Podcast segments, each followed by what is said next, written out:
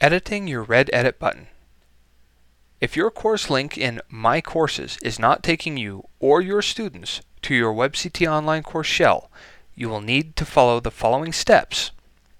If your course is not set to use WebCT as described here, you and your students will not be able to access your shell in WebCT Vista. Step 1. Log in to your MetroConnect account through the MetroState website. Step 2. Be sure that the course you are editing is the correct course and for the correct term and year. Step 3. Click on the My Courses tab. Be sure to select the current semester using the Term Selection pull-down menu. Step 4. Click on the red Edit button next to the desired course. Step 5.